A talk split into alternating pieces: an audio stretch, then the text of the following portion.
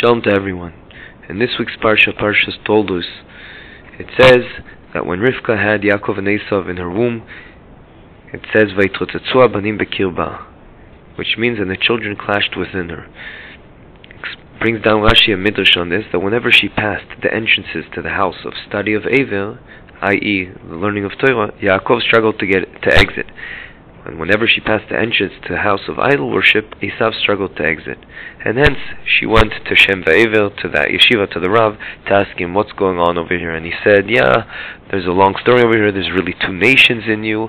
Uh, one's Rebbe and, and the Gemara Darshins, uh, Shnei Goim Bevitnech, don't call nations, but it also sounds like another word, and it's really re- referencing Rebbe who's going to come out from Yaakov, and Antoninus who's coming out to Esav.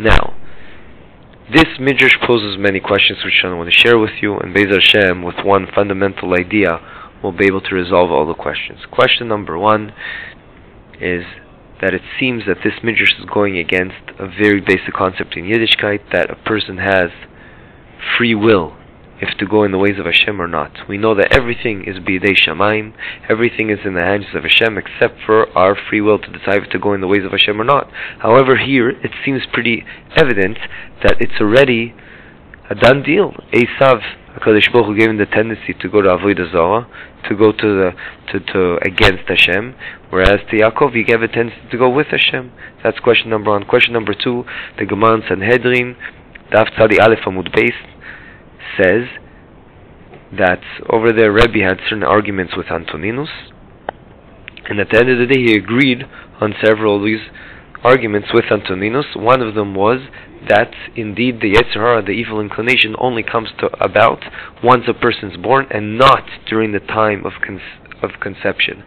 But that seems to contradict this midrash because before they were born, they already has had Esav had this tendency to go to Avodah Zarah. It seems that that is the evil inclination. So what's going on over here? Question number three, I think, is it's related to this topic.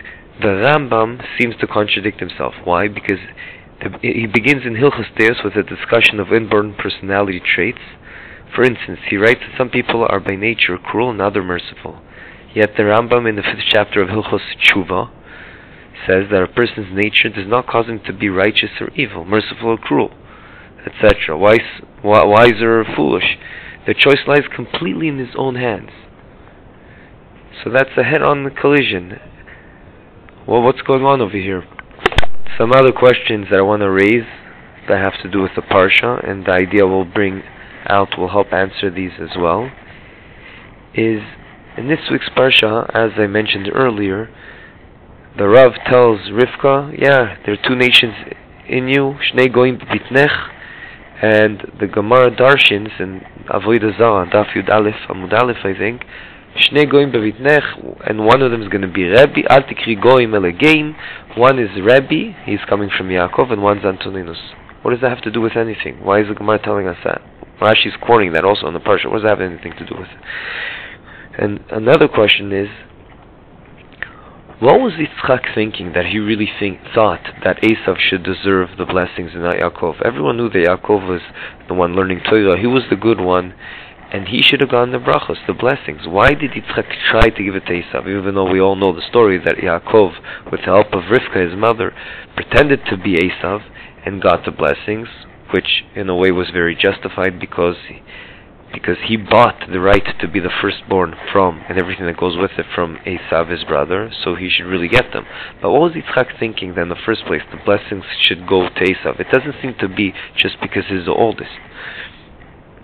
And what was Rivka, why did Rivka not agree with Yitzchak that she helped Yaakov pretend to be Esav?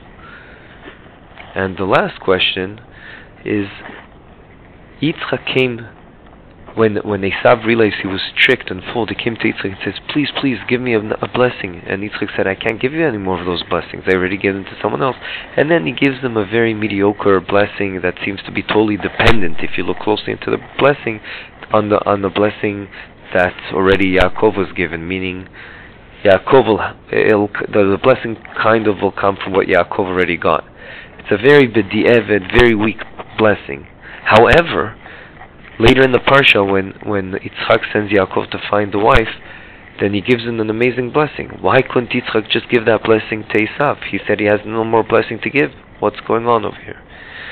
So in order to answer all these questions, we have to make a, a very clear demarcation between free will and natural tendencies. It's true, like we saw in the Rambam, in Hilchos Deos, and it's true that there are indeed natural tendencies. HaKadosh Baruch Hu gives it to, them, to us during the time of conception. More than that, we get more effect on the natural tendencies by within which environment we are born in and brought up in. Rabbeinu Yonah even says clearly that there's two different types of character traits. One that that is passed over to us by Yerusha. It comes from father to son, and many of us probably know that inherently we have natural instincts because either it's in our spiritual DNA that HaKadosh Baruch gave us during the time conception, or it's coming from our from our parents or from the environments that we were brought up in, and that indeed Hashem decides what natural ten- tendencies we have. But it is a huge mistake to think that it's a done deal by these natural tendencies. To a certain extent, these natural tendencies are to- totally parv, parv. They're totally neutral, and it's all about our free will to decide how to leverage and use these character traits, these natural tendencies, for avodas Hashem, to get closer to Hashem. Some have a lot of energy and they can use that to bring to build up huge factories of chesed. Others have the natural tendencies to be able to, to, to learn Torah and uh, and be calm about it and always learn Torah, etc., etc. And everyone has their own mission in life, which is, by the way, why it's so obvious that one cannot judge anyone else. So first of all, off the bat, that helps us relieve, uh, alleviate the, the contradiction in the Rambam, because in Hilchas Deis he's talking about that everyone has a natural, a natural tendency for certain things, that HaKadosh Baruch Hu decides during the time of conception, but that's neutral. Even anger is neutral, because there are times one needs to use anger to a certain extent, or to a higher extent, depends on the situation. Sometimes he totally has to not use anger, but everything in a certain sense is neutral. And the Rambam later on in Hilchos Tshuva saying, yeah, the way you use your natural tendencies, that's all up to you. And that's why a person needs to know where he needs to work on, on what he needs to work on. And that's why it's important he knows himself which natural tendencies he has. Can he, he needs to know when to suppress them and when to use them and when to work on himself. Because a person can get to a point where he works on himself and he doesn't have that anger at all, that anger tendency. But it's a, a lifetime of work. Now, Having said that, that we have a clear demarcation between free will and natural tendencies, we can also understand the Gemaras we spoke about earlier, when we were talking about things that are happen. Our natural tendencies, indeed, that can be during the time of conception, but when we're talking about free will, that is only up to us. And the Yetzer Hara that fights and tries to get us not to manage to do the right thing, that only comes to us when we were born. We Mimele, we can also understand what it means. The midrash that Rashi brings down. It seems like he says it's a done deal that already Esav struggled to go to the idol worshipping place. But if you look carefully, it never says that he's going there to be an idol worshipper. It just means he had a tendency to be amongst those people, to go there to that area. Why? Because that represents physical pleasures of phys- the physical world. Because indeed, worshipping idols in them in those days, Hakadosh Baruch Hu did give them some powers, and he had that tendency to be to to go there. Whereas Yaakov had the Hakadosh Baruch Hu gave him the natural tendencies to go and be part of spiritual among spiritual people. But yet that does not mean it's not a soul. That's not it's not a done deal because Esav still has, in a certain sense, it's still neutral because that power that that tendency to physical things, again, a person can use that for also for avodas Hashem and get closer to Hashem. As we know, in Am Yisrael, there's the tribe of Yehuda who has kings and they were leading the wars and stuff, and and the, they they were the head of the Gashmis, the physical part of Am Yisrael, and yet you have Shevet Levi, the Kohanim, the Levim, they were the head of the spiritual. So you see, you need both. Also, Issachar and Zvulun learning Torah and supporting Torah. You see, you always need this combination. And hence it was not a done deal at all. Esav did have the potential to do something huge, to, to, to take care of all the physical needs, whereas Yaakov will take care of the spiritual needs. However, Esav failed what he needed to do. Now, Yitzchak wasn't aware of that. Yitzchak really thought that Esav had the potential to do that job and to be a powerhouse together with Yaakov. Yaakov will take care of the spiritual leadership, whereas Esav will take care of the physical leadership. And Be'emet Esav always tricked Yitzchak. He always asked him Shilas and Halacha, and, and Yitzchak convinced himself that the reason Esav wasn't saying Hashem's name, because we know that Es- when Esav came, Yitzchak, he never said Be'ezer Hashem, Baruch Hashem, etc. But he understood the reason he did that because he's going to be in places that halachically it's not so, it's not matim to say Hashem's name, so he didn't want to get used to it. Bekitzu, he was always so Yitzchak really wanted and was hoping that indeed Esav could do it, and he'll be the, in charge of the, the physical leadership, and whereas Yaakov's spiritual leadership. But Rivka knew better than that. Rivka realized that he's not doing the job and he's tricking you. Why did Rivka know that? Because Rivka came from a family that people were tricking everyone. So she was aware of that, and hence she made sure that Yaakov, because there was no other choice, also gets the blessings. Now don't forget, the blessings were totally physical blessings if you look carefully in the text, and hence they were only meant for Esav. That's what Yitzchak thought. But Rivka saw that Yaakov will have to take the total leadership, which is not the best, but there was no other choice, and he'll have to be in charge of also the physical needs and also the spiritual needs of Am Yisrael. And hence we're called Bnei Yisrael. Yisrael is Yaakov's name. It was changed to Yisrael because we're Bnei Yisrael.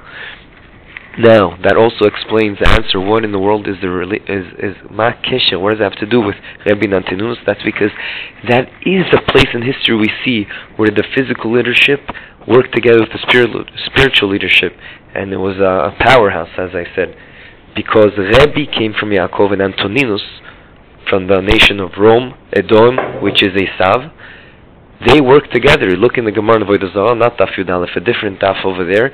It explains how they work together, and, and Rebbe taught Antoninus all kinds of things in Torah, and they were very good friends, and Antoninus uh, did everything so that Am Yisrael would be able to learn. He gave them a lot of gold so that won't, they won't have any issues paying taxes, etc., etc. So that's the relationship.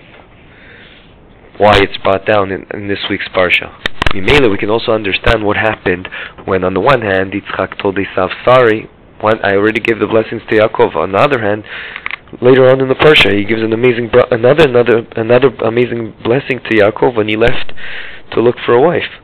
What's happening over here? Answer: The last blessing was a total spiritual blessing. That Yitzchak knew for sure has nothing to do with Esav. That's not his natural tendencies.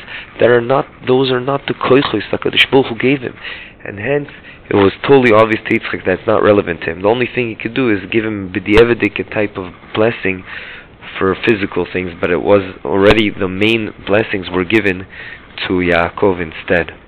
Mele, I think we've answered all the questions we raised at the beginning.